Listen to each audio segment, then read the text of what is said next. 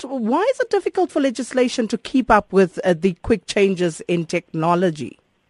You know, I think one of the big challenges is, and, and we've sort of seen this as one of the big megatrends, is, is in fact the change in technology and, and the rapid pace at which technology is now starting to take over the world is, is really having an influence. So, you know, if we look at South Africa's tax laws currently, they're really designed and built around sort of the bricks and mortar economy. So, so our tax laws look at, for example, where services are physically performed in South Africa or where goods are physically located or where the management of a company is located. But but as you know, that, that bricks and mortar is not the economy that, that we operate in anymore, and the, the digital economy is, is really becoming the economy. So, so our tax laws need to, to change to be able to cope with that, that significant growth in technology that's, that's starting to take place.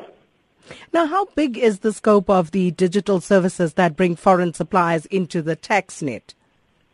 Look, I mean, if, if we look at some of the megatrends, um, you know, the focus really, really is around the size and the growth in, in technology. If, if Facebook was a country, for example, it would be the second most populous country in the world after China. Half the US jobs are, are going to be digitalized in the next 20 years. So, so the scope is exceptionally broad. And if we look in the South African context, there, there are, there are many services or database services that we start seeing which are being digitalized. So Facebook, advertising, um, intermediary services where, for example, you might order, order a taxi on Uber. All these sorts of services are now starting to change into the digital arena.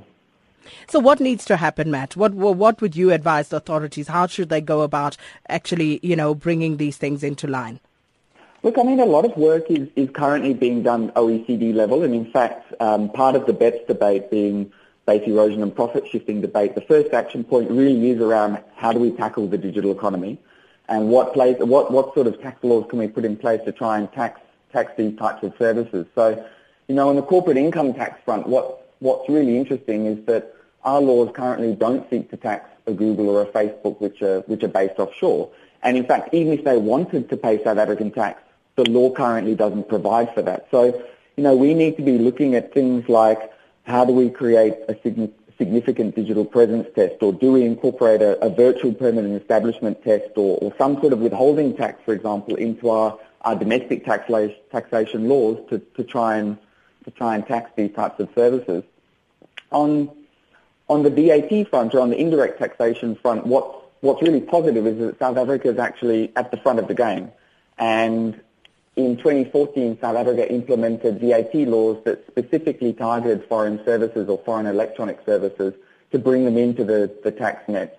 And, and this is ahead of other jurisdictions like the European Union, which is only rolling out now, um, Australia and New Zealand, which have only recently announced that they're going to start to implement some laws. So, so on the South African front, we're leading the game in, in this arena.